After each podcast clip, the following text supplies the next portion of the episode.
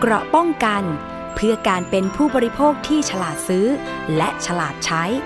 ในรายการ ภูมิคุ้มกัน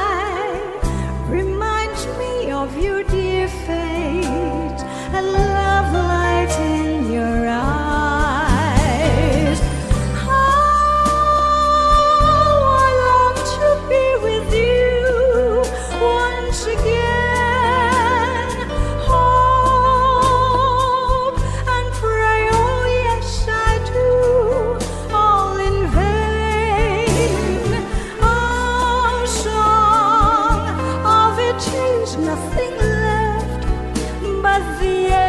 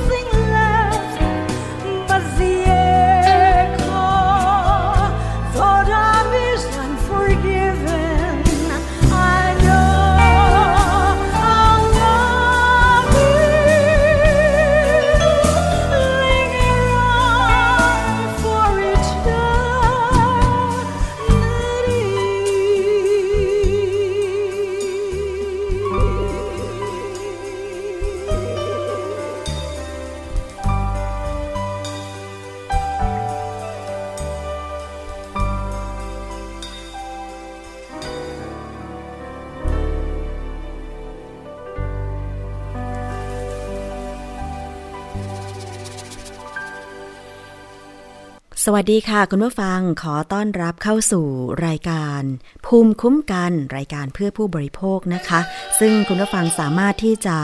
รับฟังได้ค่ะ ไม่ว่าจะเป็นทางเว็บไซต์ www.thaipbsradio.com แอปพลิเคชัน Thai PBS Radio รวมถึงทาง facebook.com/thaipbsradiofan นะคะ ซึ่งก็ดูได้ทั้งมือถือแล้วก็โน้ตบุ๊ก เครื่องคอมพิวเตอร์ตั้งโต๊ะทั่วไปเลยทีเดียวนะคะ คุณผู้ฟัง อันนี้ก็จะเป็นสิ่งที่ผู้บริโภคเนี่ยควรจะได้รับทราบข้อมูลกันต่อเนื่องเลยนะคะ ใครสนใจจะแสดงความคิดเห็นจะแชร์ให้เพื่อนๆของคุณได้ฟังก็ยินดีเป็นอย่างยิ่งเลยค่ะ ดิฉันชนะทิพไพรพงศ์อยู่เป็นเพื่อนคุณผู้ฟัง วันนี้เรามาพูดคุยสำหรับประเด็นที่น่าสนใจ ในช่วงนี้ยังหนีไม่พ้นค่าฝุ่นละออง ขนาดเล็ก PM 2.5 ที่กระทบกับสุขภาพของเรา แม้ว่าแนวโน้ม คุณภาพอากาศจะไม่เกินค่ามาตรฐานต่อเนื่องมา ใน ช่วงสุดสัปดาห์ที่ผ่านมาแล้วนะคะ แต่ว่าก็ยังมีการวางมาตรการเพื่อป้องกันผลกระทบต่อร่างกายอย่างต่อเนื่องค่ะ คุณผู้ฟัง กระทรวงสาธารณสุขนะคะ ออก 5 มาตรการ เพื่อที่จะรองรับผลกระทบรวมทั้ง เดินหน้าแจกหน้ากากอนามัย ป้องกันการสูดหายใจฝุ่นพิษเข้าสู่ร่างกายนะคะนายแพทย์สุขุมการจนะพิมาย ปลัดกระทรวงสาธารณสุข พร้อมกับผู้บริหารกระทรวงค่ะ มีการประชุม หามาตรการสำคัญในการดำเนินงานด้านการแพทย์และสาธารณสุข เพื่อลดและก็ป้องกันผลกระทบต่อสุขภาพ จากฝุ่นละอองขนาดไม่เกิน 2.5 ไมครอนในพื้นที่ปริมณฑลร่วมกับหน่วยงานในสังกัดเขตปริมณฑล5จังหวัดนะคะ โดยได้ออกมาตรการเน้นหนัก ให้จังหวัดในเขตปริมณฑลพร้อมดำเนินการ 5 มาตรการค่ะ ก็ได้แก่ 1. ติดตามสถานการณ์ประเมินความเสี่ยง กลุ่มเสี่ยง พื้นที่เสี่ยงทุกวันเลย 2. ก็คือเฝ้าระวังผลกระทบต่อสุขภาพ โดยเฉพาะกลุ่มเสี่ยงก็ได้แก่ ผู้สูงอายุ เด็กเล็ก หญิงตั้งครรภ์ผู้ป่วยโรคเรื้อรัง อย่างเช่นโรคหอบหืด โรคปอดอุดกั้นเรื้อรัง โรคหัวใจและหลอดเลือด ซึ่งถ้าหากเจ็บป่วยเฉียบพลันก็ให้รีบไปพบแพทย์เลยนะคะ 3. ก็คือการแจ้งเตือนประชาชน พร้อมให้คำแนะนำในการปฏิบัติตน 4. ให้ลงพื้นที่ให้ความรู้สร้างความตระหนักเรื่องฝุ่น การป้องกันตนเองในกลุ่มเสี่ยง ในสถานที่ต่างๆ ค่ะ ไม่ว่าจะเป็นโรงเรียน สถานพัฒนาเด็กปฐมวัย ศูนย์ดูแลผู้สูงอายุ รวมทั้งเผยแพร่สนับสนุนสื่อประชาสัมพันธ์ ชุดให้ความรู้ในการป้องกันผลกระทบ ต่อสุขภาพจาก PM 2.5 ให้กับประชาชนทุกช่องทางเลย และ ข้อ 5 ก็คือเตรียมความพร้อมสถานพยาบาลค่ะ จัดคลินิกเฉพาะโรค และจัดสายด่วนให้คำปรึกษาแก่ประชาชนด้วยนะคะทางด้านนายแพทย์ปิยสกล สกลสัตยาธร รัฐมนตรีว่าการกระทรวงสาธารณสุข มอบหมายให้ปลัดกระทรวงและคณะผู้บริหารของสำนักงาน คณะกรรมการอาหารและยาหรืออยพร้อมเจ้าหน้าที่ค่ะ ลงพื้นที่ในเขตกรุงเทพชั้นในที่มีความแออัด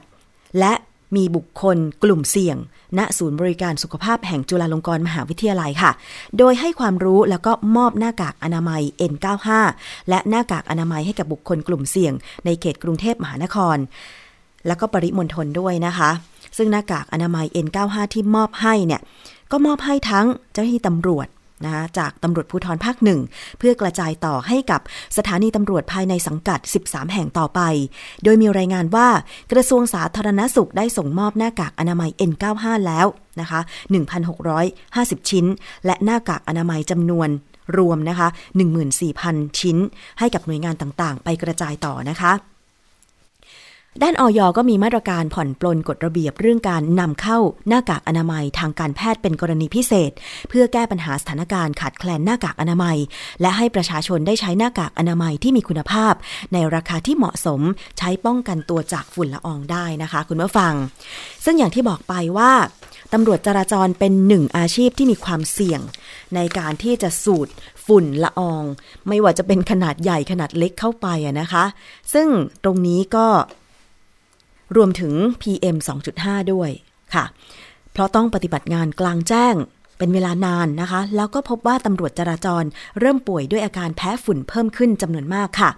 หน้ากากป้องกันฝุ่นจึงเป็นอุปกรณ์ป้องกัน ซึ่งกระทรวงสาธารณสุขแนะนำว่าควรจะสวมหน้ากากชนิด N95 เฉพาะช่วงที่มีค่าฝุ่นเกินมาตรฐาน และก็ควรจะถอดพักทุก 20 นาที และไม่ปฏิบัติ หน้าที่กลางแจ้งนานเกินไปนะคะ คุณผู้ฟัง แล้วก็มีการสาธิตวิธีการสวมหน้ากากอนามัย N95 ที่ถูกต้องด้วย ซึ่งนายแพทย์สุขุมการจนะพิมายปลัดกระทรวงสาธารณสุขค่ะ มอบหน้ากากป้องกันฝุ่นชนิด N95 900 ชิ้น หน้ากากอนามัยอีก 13,000 ชิ้นให้กับพลตำรวจตรีธนายุทธวุฒิจรัสธรรมรง รองผู้บัญชาการตำรวจภูธรภาคหนึ่งเพื่อแจกจ่ายให้กับเจ้าหน้าที่ตำรวจในสังกัดภูธรพื้นที่จังหวัดนนทบุรี แล้วก็รณรงค์ให้ความรู้คำแนะนำการสวมหน้ากากอนามัยอย่างถูกต้องด้วยนะคะ จังหวัดนนทบุรีเป็นอีกหนึ่งพื้นที่ที่พบค่าฝุ่นละอองขนาดเล็ก PM 2.5ก็เกินมาตรฐานนะคะในหลายจุดด้วยกัน ตำรวจได้ตั้งด่านกวดขัน ตรวจจับควันดำรถบรรทุกเพื่อช่วยลดปริมาณฝุ่นทำให้ต้องปฏิบัติหน้าที่กลางแจ้ง และอยู่ริมถนนที่มีรถสัญจรไปมาตลอดทั้งวัน เป็นเวลานานนะคะ อาจจะสูดรับเอาฝุ่น PM 2.5 เข้าไปจำนวนมาก เสี่ยงที่จะได้รับผลกระทบต่อสุขภาพมากกว่าคนอื่นๆ จึงต้องสวมหน้ากากป้องกันฝุ่น ช่วยกรองฝุ่นขนาดเล็กค่ะ ซึ่งตรงนี้นะคะก็ มีเสียงค่ะ ทั้งของนายแพทย์สุขุมการจนะพิมายปลัดกระทรวงสาธารณสุขไปฟังกันค่ะซึ่งปัญหาของตำรวจก็คือว่าท่านเนี่ยต้องทำงานในพื้นที่ที่สัมผัสกับฝุ่นเยอะ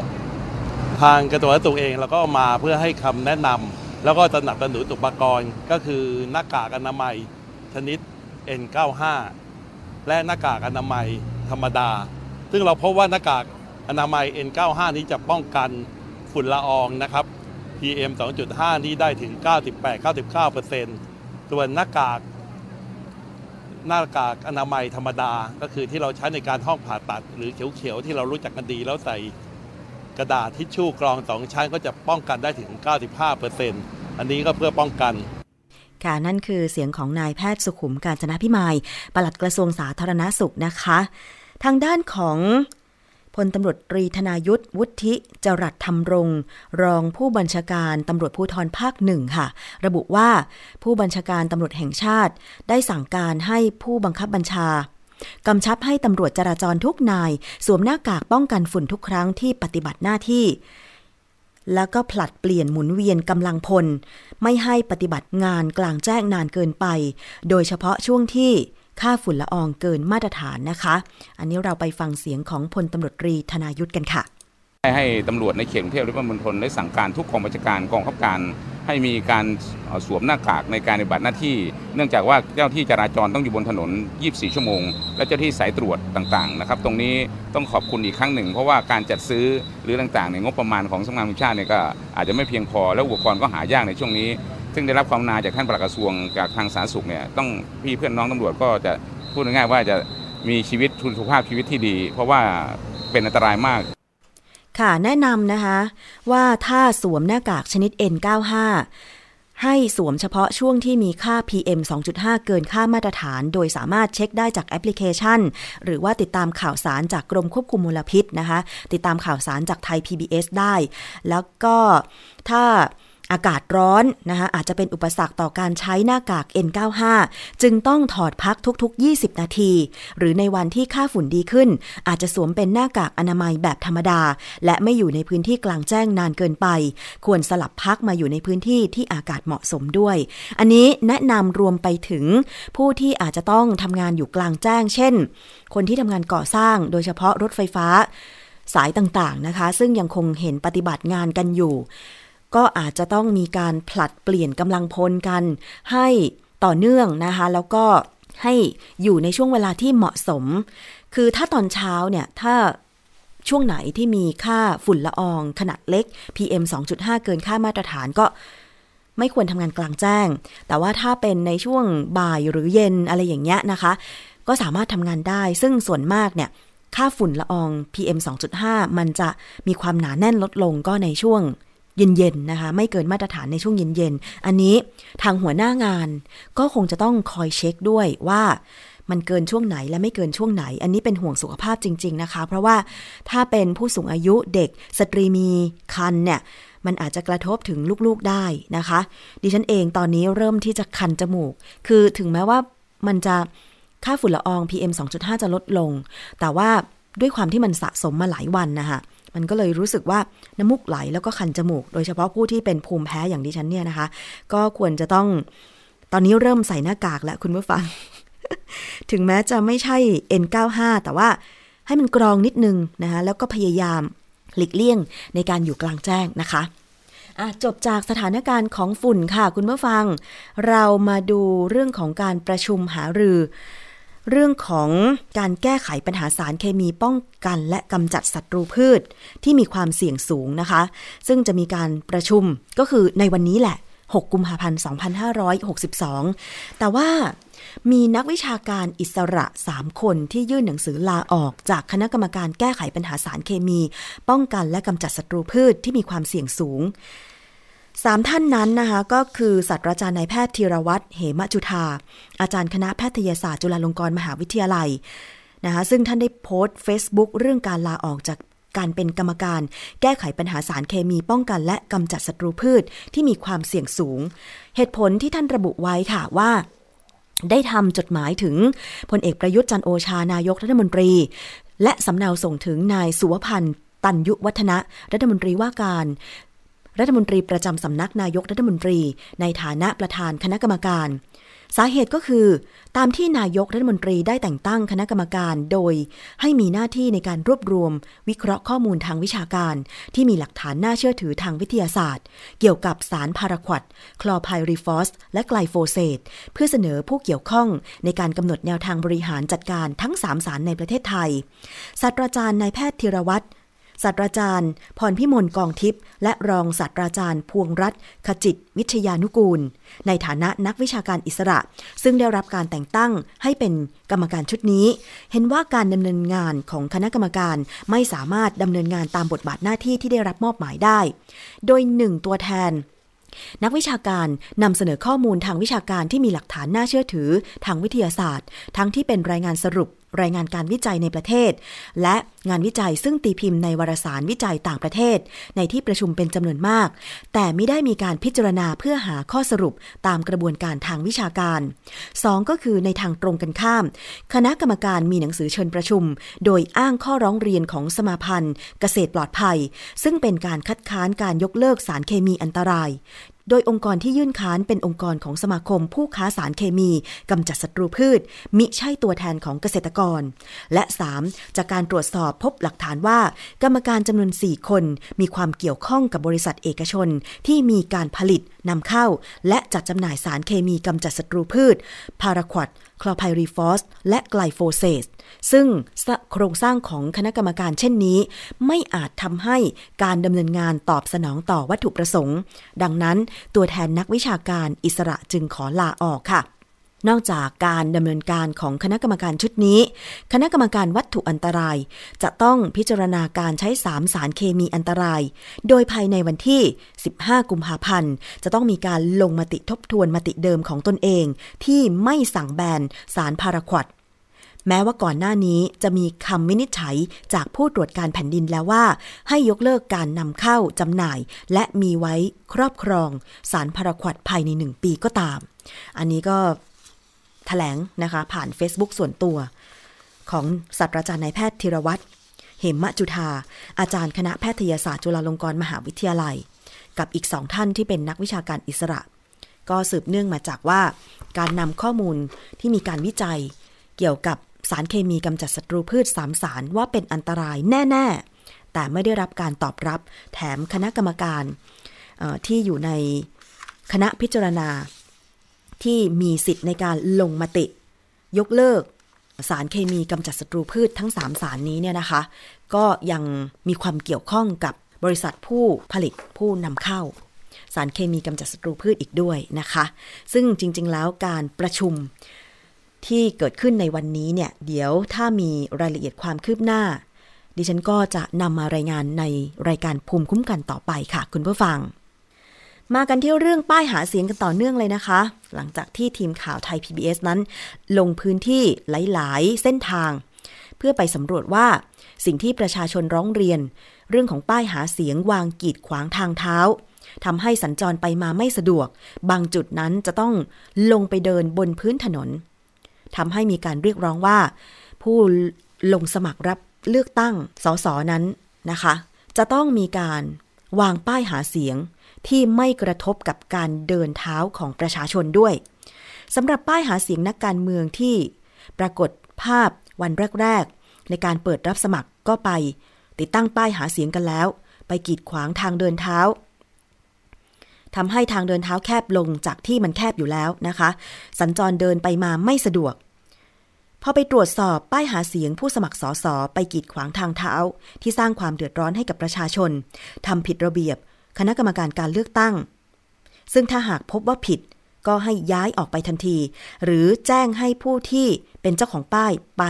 ทำการวางป้ายใหม่หรือเปลี่ยนจุดนะคะพลตำรวจเอกอัศวินขวัญเมือง ผู้ว่าราชการกรุงเทพมหานครกล่าวบอกว่า ได้สั่งการให้สำนักงานเขตทั้ง 50 เขต ลงไปตรวจสอบพื้นที่ การติดป้ายหาเสียงของผู้สมัครสส ส่วนพื้นที่กรุงเทพมหานครตามที่กกตกำหนดในประกาศ หากมีการติดตั้งนอกจุดที่กำหนด ให้เจ้าหน้าที่แจ้งเจ้าของป้ายปลดออก ถ้าในจุดที่อนุญาตให้ติดตั้งได้ แต่ว่าไปบดบังทัศนียภาพ หรือกีดขวางทางสัญจรบนทางเท้า ก็ให้แจ้งผู้สมัครเปลี่ยนที่ติดทันทีสำหรับสถานที่ปิดป้าย ประกาศเกี่ยวกับการเลือกตั้งแบ่งเป็น2ส่วนนะคะ ก็คือ สถานที่ปิดป้ายในส่วนที่เป็นการอนุญาต โดยผู้ว่าราชการกรุงเทพมหานครได้แก่ ลานคนเมืองและที่ 50 สำนักงานเขต และสถานที่ปิดป้ายประกาศ ส่วนที่เป็น การอนุญาตของสำนักงานคณะกรรมการการเลือกตั้งกรุงเทพมหานคร ซึ่งจะติดตั้งตามสถานที่สาธารณะ เช่นถนน หรือซอยต่างๆ โดยกกต ได้ออกประกาศกำหนดสถานที่ติดแผ่นป้ายเกี่ยวกับการเลือกตั้งสสทั้ง 30 เขตเลือกตั้ง ซึ่งสามารถตรวจสอบได้ทางเว็บไซต์ของกกตนะคะ คุณผู้ฟังทั้งนี้ค่ะ กกต กทม เปิดเผยบอกว่า ให้ติดที่สาธารณะในซอยเสาไฟฟ้า ต้นไม้ริมถนน และต้องติดยึดอย่างมั่นคงแข็งแรง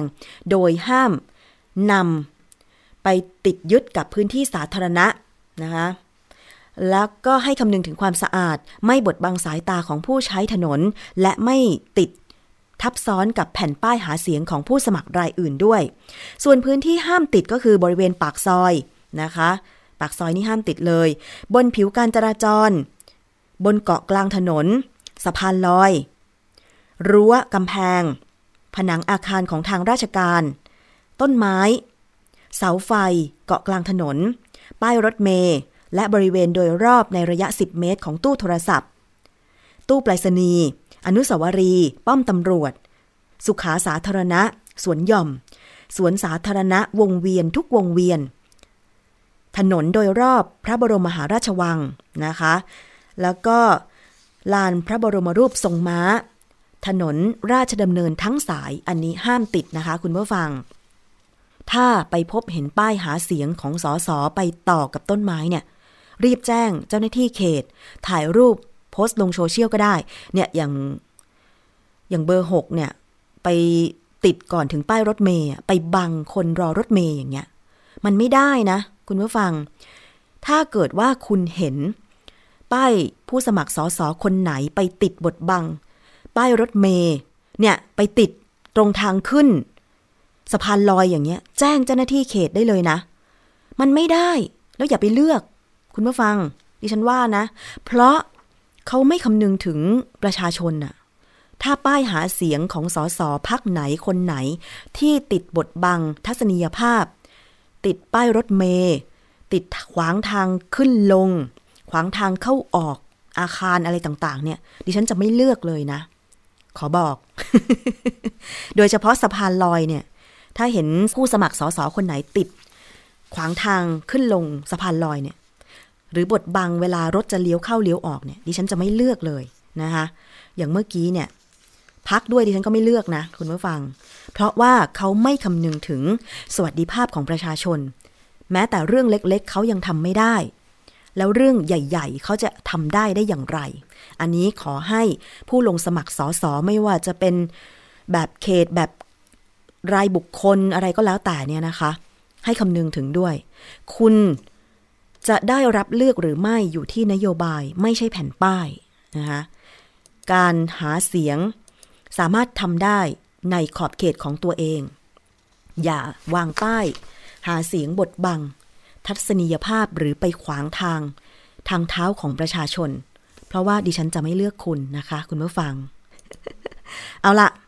ตอนนี้มาถึงอีกเรื่องหนึ่งเครื่องสำอางอันตราย ยังมีตรวจจับได้อยู่โดยเฉพาะบริเวณตลาดชายแดนค่ะ อันนี้ไปจับได้ที่หนองคายนะคะ เครื่องสำอางประเภทครีมทาหน้า ตรวจยึดได้ 40 กระสอบ เป็นของกลางที่ศุลกากรหนองคายและทหาร กองกำลังรักษาความสงบเรียบร้อย ประจำจังหวัดหนองคาย ยึดจากนายสุพจน์ตันนารัตและนายธนวัฒน์วิเศษสุนทร ขณะที่ลำเลียงจากเรือยนต์ ริมแม่น้ำโขงขึ้นรถกระบะนะคะ ไปตรวจยึดได้กลางดึกเลยทีเดียวค่ะ คุณผู้ฟัง ตรวจสอบสินค้าเนี่ยไม่มีการจดแจ้ง เลขทะเบียนจากออยเลยนะคะ จึงเตรียมส่งไปตรวจวิเคราะห์ว่าผสมสารประหลอดหรือสารต้องห้ามอื่นหรือไม่ เห็นขวดเห็นหลอดไหมคะขาวโพลนเลย ไม่รู้ว่ามีสารอะไร ซึ่งถ้าเป็นเครื่องสำอางที่ได้รับการจดทะเบียน ได้รับการอนุญาตให้ผลิตถูกต้องเนี่ยต้องมีการแจ้งสถานที่ผลิตนะคะแล้วก็เลขทะเบียนของออย ที่ได้รับอนุญาตให้ผลิตให้เรียบร้อย จะมาบรรจุใส่หลอดขาวโพลนแบบเนี้ยไม่ได้ ไม่ระบุว่าเป็นเครื่องสำอางชนิดไหนเนี่ยนะคะ ใช้ทำอะไร ทาหน้าหรือทาตัวอย่างเงี้ยหลอดขาวๆอย่างเงี้ย ข้อแนะนำก็คือเห็นอย่าซื้อใช้ อันนี้อาจจะมีสารอันตรายได้ โดยเฉพาะสารประหลอดทาหน้าไปเนี่ยคุณผู้ฟัง ระยะแรกมันจะขาว แต่ระยะต่อไปเนี่ยมันจะดำเพราะว่าสารประหลอดเนี่ยมันเป็นสารอันตรายที่ห้ามใช้ในเครื่องสำอางนะคะอะก็เตือนกันไว้ด้วย โดยเฉพาะตลาดด่านชายแดน หรือแม้แต่ถ้ามันเข้ามาวางขายเนี่ย สังเกตดีๆก็คือ ร้านเครื่องสำอางที่แบบ ราคาถูกอะที่เราเห็นแล้วแบบ โอ้โห บางทีเป็นเป็นเหมือนหลอด เรียนแบบเคาน์เตอร์แบรนด์ แต่ว่าขายราคาแบบ ราคาตลาดอะไรอย่างเงี้ยนะคะ เครื่องสำอางครีมเนี่ยโอ้โหขาย 99 บาท บางทีคือ มันไม่น่าเชื่อนะคะ อันนี้อย่าไปไว้วางใจค่ะ อย่าซื้อมาใช้เลยนะคะ เพราะว่ามันอันตรายจริง ๆ ดิฉันเคยสัมภาษณ์คนที่ใช้ครีมทาตัวแบบที่ครีมทาผิวขาวที่ผู้ขายเนี่ยโฆษณาว่าขาวภายใน 7 วัน สุดท้ายเนี่ย เป็นริ้วรอย เป็นรอยแดงรอยขาวเหมือนผิวแตกลายอะเป็นผิวแตกลายแบบนั้นเลย แล้วมันแก้ไม่หายคุณผู้ฟัง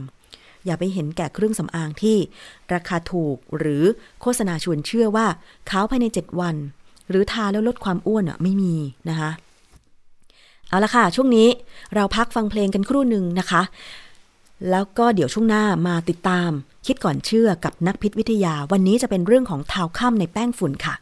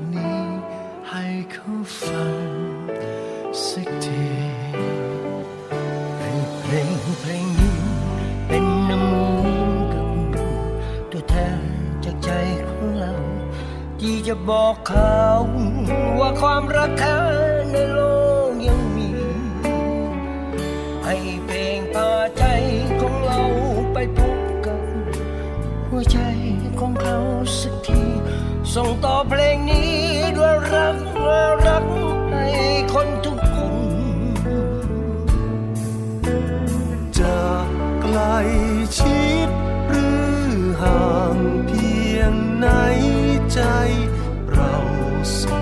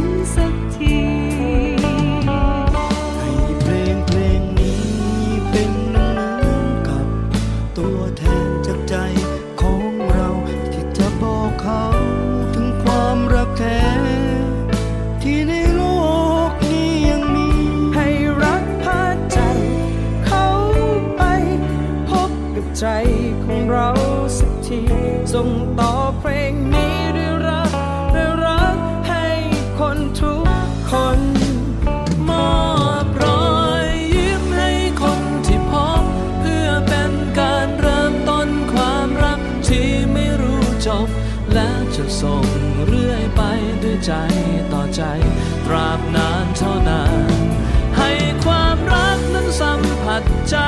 ไม่ว่าเมื่อไรจะส่งต่อไป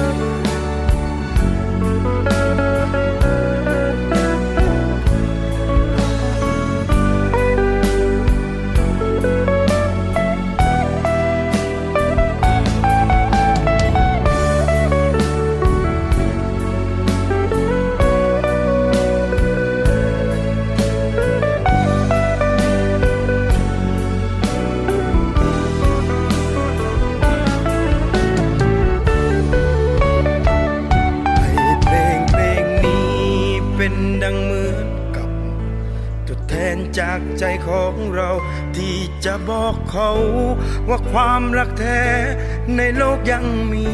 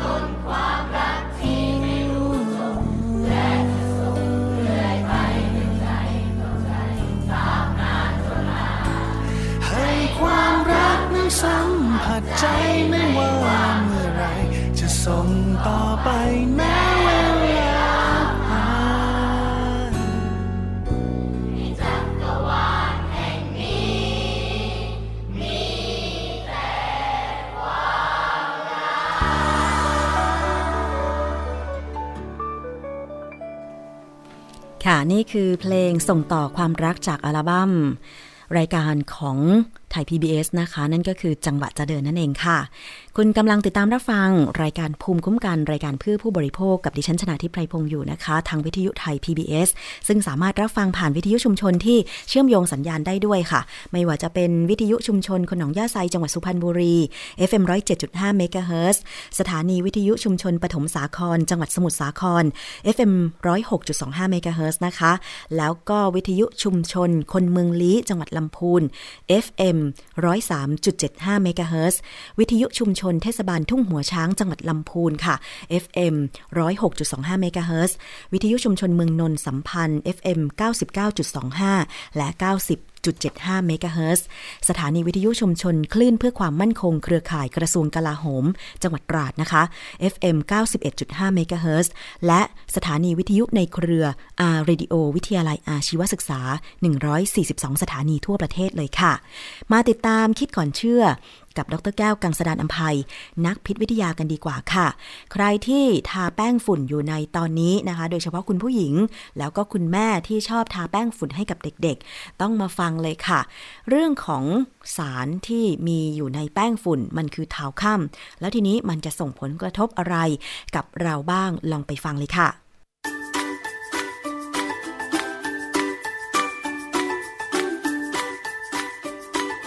ช่วง คิดก่อนเชื่อ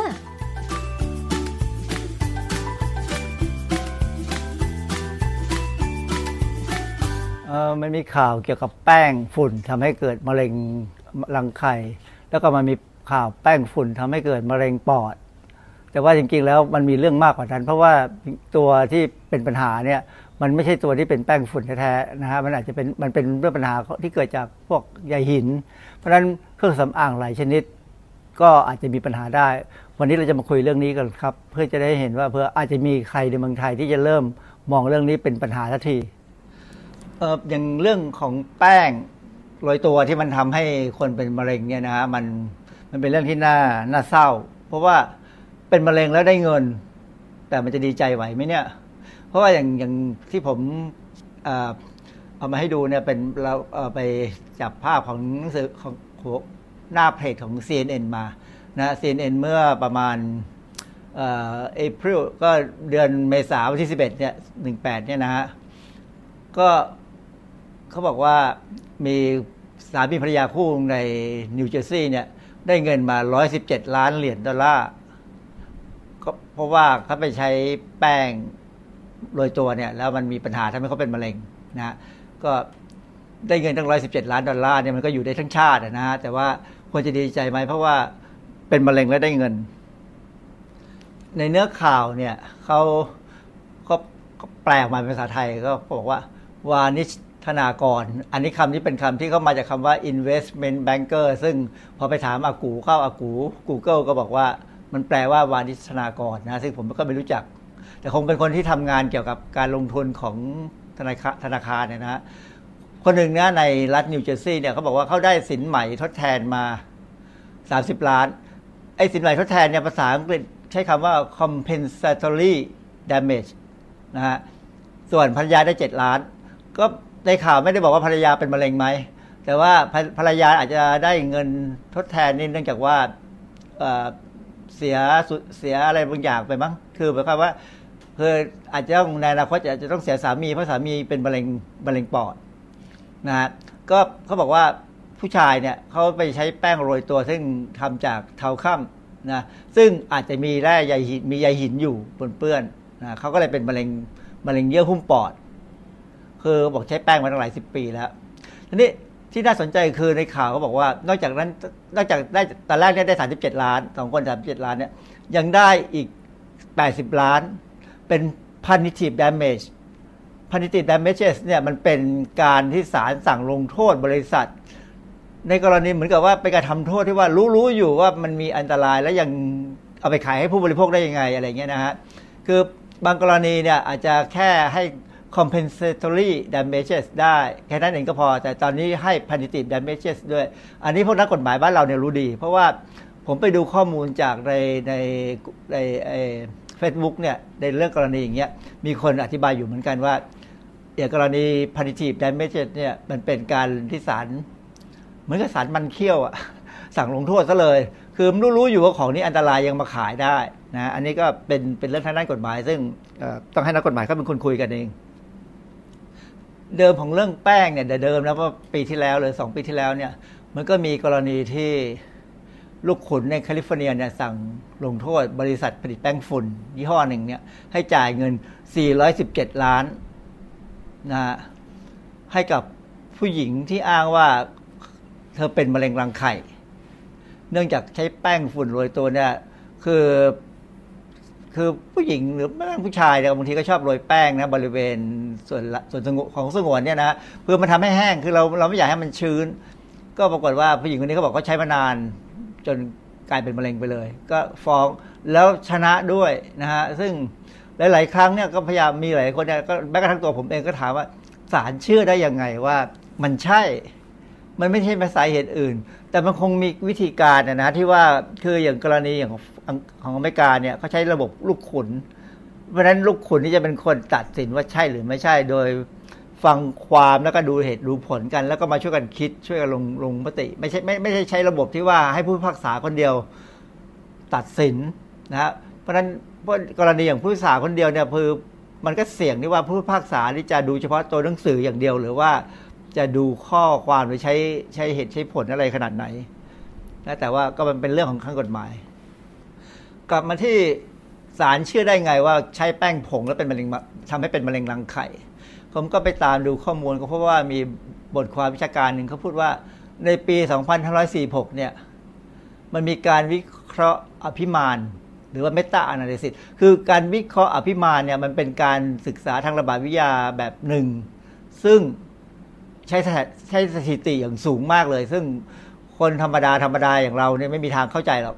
เป็นคือมันเป็นแต่มันเป็นกระบวนการที่ดูหลักการแล้วค่อนข้างดีนะว่าเขาเขาทำไงคือเขาเขาเอาข้อมูลจากระบาดวิทยาหลาย ๆ อันเนี่ยนะฮะหลาย ๆ เรื่องเนี่ยมาแต่ข้อมูลหลาย ๆ เรื่อง ซึ่งทำเรื่องเดียวกันเนี่ยหลาย ๆ บทความเนี่ย เอามาเพื่อจะวิเคราะห์สรุปว่าสุดท้ายแล้วเป็นไงจำนวนของ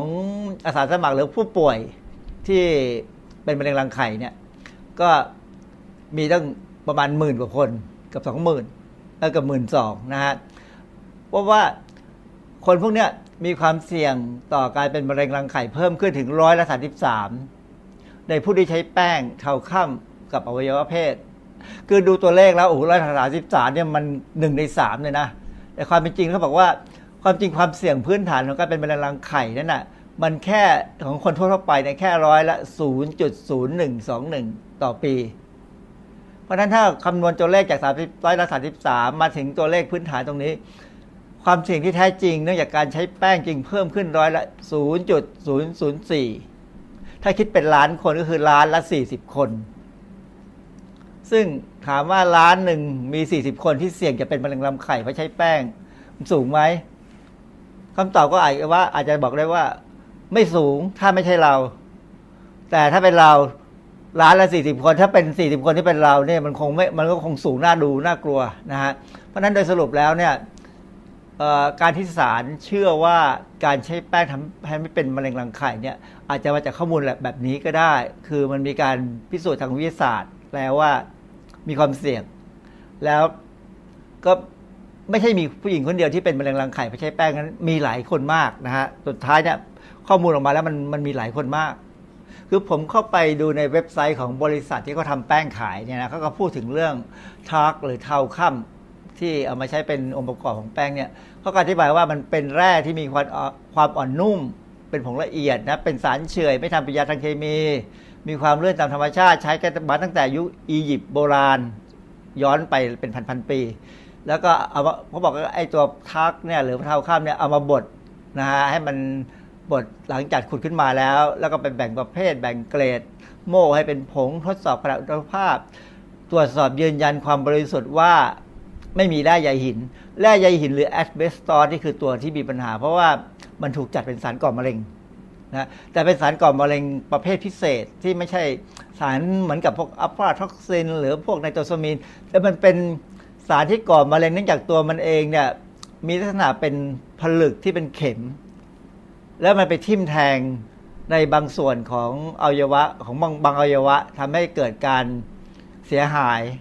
อย่างกรณีเช่น ถ้าเราหายใจเอาแร่ใยหินเข้าไปเนี่ยหรือแอดเวสซอสเข้าไปในปอดเนี่ยมันจะไปทิ่มแทงให้ถุงลมปอดเนี่ย แตก แต่แล้วร่างกายก็พยายามที่จะปรับตัวเพื่อสร้างถุงลมปอดใหม่ขึ้นมา สร้างไปสร้างมาพยายามสร้างพอสร้างเยอะๆเข้าไปมันก็เกิดความผิดพลาดตามธรรมชาติ ก็ทำให้เกิดเป็นมะเร็งได้นะฮะเพราะฉะนั้นโดยสรุปแล้วเนี่ยลักษณะการก่อมะเร็งแบบเนี้ยในทางวิชาการเขาใช้คำว่า static carcinogenesis คือมันเป็นการเกิดมะเร็ง เพราะคุณสมบัติทางทางกายภาพ ไม่ใช่คุณสมบัติทางเคมีเหมือนอย่างสารก่อมะเร็งอื่นๆ ทั่วไปนะพวกใยหินเนี่ยเป็นตัวเป็นตัวหลักนะฮะที่ว่าทำให้เกิดปัญหาได้ในลักษณะของ static carcinogenesis ซึ่งส่วนใหญ่เราไม่ค่อยรู้คนคนทั่วไปไม่ค่อยรู้นะฮะมีเฉพาะคนที่เรียนทางด้านพิวิทยาท่านเองที่จะรู้ปัญหาของแร่ใยหินเนี่ยมันไม่ได้มีเฉพาะในแป้งฝุ่นยี่ห้อที่ถูกปรับไปเป็นร้อยร้อยเป็นร้อยล้านเหรียญนะฮะในข่าวของ Fox News นะฮะในเว็บไซต์ของเขาเนี่ย เมื่อปีประมาณปี 2017 เนี่ย ก็มีข่าวหนึ่งว่าบริษัทขายเครื่องสำอางค้าปลีกเนี่ยบริษัทค้าปลีกอันนึงเนี่ยได้ทำการตรวจสอบสินค้า หลังจากได้รับการร้องเรียนจากสตรีชาวโรดไอแลนด์พบว่าเครื่องสำอาง 17 ชนิด มีแร่ใยหิน ในเนื้อข่าวเนี่ยเขาบอกว่า มีคุณแม่คนหนึ่ง คุณแม่คนนี้เป็นคนที่ทำงานกับบริษัทกฎหมายแห่งหนึ่ง เพราะฉะนั้นคุณแม่คนนี้ก็คงต้องซึมทราบข้อมูลหรือการทำอะไรเกี่ยวกับกฎหมายได้ พอสมควรนะฮะไปซื้อชุดแต่งหน้าสำหรับลูกสาววัยหกขวบ จะเห็นว่าฝรั่งเนี่ยเด็กมันเริ่มแต่งหน้าตั้งแต่หกขวบนะฮะโตแล้วเริ่มโตแล้ว จากร้านในสรรพสินค้าสรรพสินค้าในเมือง Providence รัฐโรดไอแลนด์ แต่ปรากฏว่าด้วยความกังวลถึงความปลอดภัยของผลิตภัณฑ์ เลยจึงส่งสินค้าไปยังห้องปฏิบัติการชื่อ Scientific Analytical Institute คือคือบริษัทห้องปฏิบัติการที่เป็นบริษัทใหญ่ เพราะนั้นเขามีตัวแทนมีมีมีแลบอยู่หลายแห่ง ปรากฏว่าคุณแม่คนนี้ส่งไป 9 รัฐเลย 9แลบเอ่อเอาสินค้าที่ซื้อมาเนี่ยส่งไปก็บอกปรากฏว่าทุกห้องปฏิบัติการรายงานผลว่าพบการปนเปื้อนของแร่ใยหิน เออผมอ่านข้อมูลอ่านข่าวแล้วผมรู้ว่าคุณแม่นี่ไม่ได้ไม่ไม่ใช่ว่าด้วยความกังวลอะไรแล้วล่ะ เจตนาจะจับผิด คือคือความจริงก็ดี คือถ้ารู้ว่าอะไรที่มันน่าจะมีปัญหาถ้าเราจับผิดได้ อย่างเช่น กรณีอย่างบ้านเราเนี่ย เครื่องสำอางแบบขายตามตลาดนัด เครื่องสำอางที่ขายตามเฟซที่มีดารามารีวิวกันเนี่ย ถ้าเรา ซื้อมาแล้วจับส่งไปตรวจวิเคราะห์เนี่ย คิดว่ามันอาจจะเจอก็ได้ เพราะว่าลักษณะพวกเครื่องสำอางอย่างพวกไม่ว่าที่ไออันนี้เขาจะเรียกว่าอะไรแต่งหน้าทาสีเนี่ยนะมันก็มีแป้งหรือว่ามีเทาค่ำเนี่ยเป็นตัวเบสเป็นตัวพื้นฐานเขาคงไม่ได้ใช้แป้งข้าวโพดนะฮะเพราะว่าพวกนั้นจะบูดเสียง่าย เทาค่ำนี่มันไม่เสียมันลาไม่ขึ้น แบคทีเรียไม่ขึ้นเนี่ยเพราะฉะนั้นคือคุณแม่คนเนี้ยคงเป็นคนที่ การจะเล่นงานบริษัทขายของพวกนี้อยู่แล้วนะก็เลยส่งไปวิเคราะห์ ก็ปรากฏว่าประมาณเดือนกุมภาวันที่หนึ่งกุมภาปี 2018 เนี่ย ก็มีข่าวในในหนังสือพิมพ์ในเว็บในในเน็ตเนี่ยนะฮะเขาบอกว่ากระบวนการยุติธรรมเนี่ย ก็ได้ประกาศว่าให้บริษัท ที่เมื่อกี้บอกมีปัญหาเนี่ยนะที่ที่ขายสินค้าเนี่ยให้เรียกเรียกคืนไอ้เครื่องไอ้สินค้าที่ใช้ makeup เนี่ยเพราะว่ามันมีมันมีสินค้าอยู่ 8 ตัว เพราะว่าพวกนี้มี asbestos ปนเปื้อนอยู่นะบริษัทเนี่ยเขาบอกว่าเขาก็ส่งไปตรวจสอบแล้วล่ะครั้งแรกไม่พบ แต่ครั้งหลังเนี่ยก็พบเล็กน้อย แต่คำว่าเล็กน้อยของเขาเนี่ยในความรู้สึกของศาลของผู้พิพากษาเนี่ย คิดว่ามันไม่ถูกต้องแน่ กรณีนี้เชื่อได้เลยว่าคุณแม่ที่ซื้อสินค้าเนี่ยจะต้องได้เงินคืนมากกว่าเงินที่จ่ายไปในค่าซื้อสินค้าเนี่ยเพราะว่าระบบของไอกระบวนการยุติธรรมของอเมริกาเนี่ยเขาสามารถยอมความนอกศาลได้เพื่อยุติคดี และการยอมความนี่ก็ต้องต้องใช้เงินนะฮะผมเข้าไปในเว็บของออยอเมริกานะฮะออยไทยไม่ต้องเข้าไปนะฮะเพราะมันคงไม่มี แต่ออยอเมริกาเนี่ยมีแน่ เรื่องของทักนะฮะคือเขาก็มีข้อมูล แต่ว่าก่อนอื่นเนี่ยเขาก็มีข้อมูลอันหนึงที่เป็นระเบียบเป็นกฎของวิธีการดูแลสินค้าของเขาเนี่ยออยจะบอกว่าตามพรบ FDNC Act FDNC คือ Food Drug and Cosmetic นะฮะคืออาหารยาและเครื่องสำอางเนี่ยเเครื่องเครื่องสำอางกับส่วนผสมเนี่ยยกเว้นสีนะฮะ พวกนี้ไม่ต้องผ่านการตรวจสอบอนุมัติจาก FDA แต่ถ้าสีนี่สีต้องนะ เพราะว่าสีนี่มันเป็นอันหนึ่งที่พอดีมันไปอยู่กับเรื่องของสีอาหารด้วย มันใช้ใช้พใช้กฎหมายเดียวกัน ก็อันตัวนี้ถ้าเป็นสีเนี่ย FDA จะเป็นคนอนุญาต แต่ว่าถ้าเป็นองค์ประกอบอื่น พวกทักพวกอะไรก็ตามเนี่ยเอ่อ FDA ไม่ต้องอนุญาตสามารถไอ้ผู้ผลิตสามารถทำได้ อันนี้เข้าใจว่าเมืองไทยก็ทำใช้หลักการเดียวกันนะฮะใช้หลักการเดียวกันทีนี้ เครื่องสำอางเนี่ยต้องติดฉลากให้ถูกต้องและปลอดภัยสำหรับผู้บริโภคภายใต้เงื่อนไขการใช้ที่ระบุในฉลาก คือเครื่องสำอางเนี่ยถ้าใช้ตามที่ระบุในฉลากที่เขาบอกว่าให้ทาแก้ม แล้วทาแก้มเกิดมีปัญหาขึ้นมา อันนั้นฟ้องได้ แต่เขาบอกว่าให้ทาแก้มแล้วเราไปทามือ อันนี้คงจะฟ้องไม่ได้ เพราะว่าเขาจะระบุเลยว่าให้ใช้ที่ไหนนะฮะทีนี้ที่สำคัญคือบริษัทรับผิดชอบเรื่องความปลอดภัยและการติดฉลาก แต่ไม่ต้องแบ่งปันข้อมูลความปลอดภัยกับ FDA คือกับอย. สรุปแล้ว บริษัทรับผิดชอบหมด รับผิดชอบเองถ้ามีปัญหาอย. บอกอย. นี่ play safe เลยนะอย. อเมริกาเนี่ย play safe เลย เพราะว่าที่ที่เขา play safe ได้ เพราะว่าพรบไปเขียนไว้อย่างนั้นออยเลยทำอะไรไม่ได้ เพราะข้อมูลนี่ไม่ไม่ไม่สามารถจะเขาไม่เอ่อบริษัทไม่ต้องเอาข้อมูลมาให้ออย ส่วนหน้าที่ออยก็คือสุ่มตรวจเครื่องสำอางเพื่อปกป้องสุขภาพประชาชนด้วยข้อมูลทางวิทยาศาสตร์ คือเพราะนั้นออยก็ทำหน้าที่สุ่มไปด้วยงบประมาณเท่าที่มีอยู่ ก็แบบเออคือสไตล์เดียวกับบ้านเรานะฮะคือมีงบประมาณเท่าไหร่ก็สุ่มแค่นั้น แต่โอกาสสุ่มก็คงไม่มากเท่าไหร่เพราะงบประมาณไม่มากทีนี้ในกรณีของแป้งฝุ่นเนี่ยก็มีออย FDA US FDA เนี่ยก็ประกาศมาเหมือนกันว่าเขาก็ไปสุ่มมาแล้ว เพราะว่าพอมีปัญหามากๆเขาตั้งแต่กรณี มะเร็งรังไข่เนี่ย FDA ก็ทำงาน ในปี 2010 เนี่ย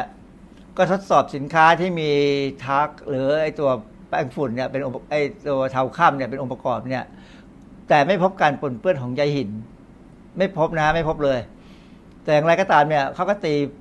ผลที่ทดสอบจะระบุว่าเป็น informative สรุปแล้วมันคือยังไม่สรุปเป็น informative คือยังไม่เป็นทางการเอย่างที่เรารู้แล้วว่าความใยหินเนี่ยความเป็นพิษมันคือถ้าหายใจเข้าไปเนี่ยก็ก่อมะเร็งปอดที่ต่าง ๆ เพราะฉะนั้นโดยสรุปแล้วตอนนี้ถ้าใครทาแป้งแป้งฝุ่นต่างๆ ก็อย่าทาแล้วขยี้แล้วทำมันเป็นฟุ้งกระจายเหมือนกับที่เขาโฆษณาในทีวีนะฮะคือพยายามทาก็ทาบางๆ ทาอย่าให้มีฝุ่นเข้าจมูก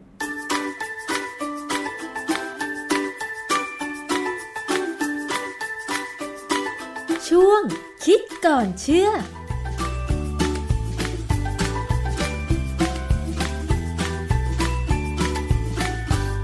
ค่ะช่วงคิดก่อนเชื่อกับดรแก้วกังสดานนภัยนักพิษวิทยานะคะ ได้ข้อมูลกันไปเกี่ยวกับเรื่องของเท้าค่ำในแป้งฝุ่นค่ะ วันนี้หมดเวลาแล้วกับรายการภูมิคุ้มกันขอบคุณมากสำหรับการติดตามรับฟัง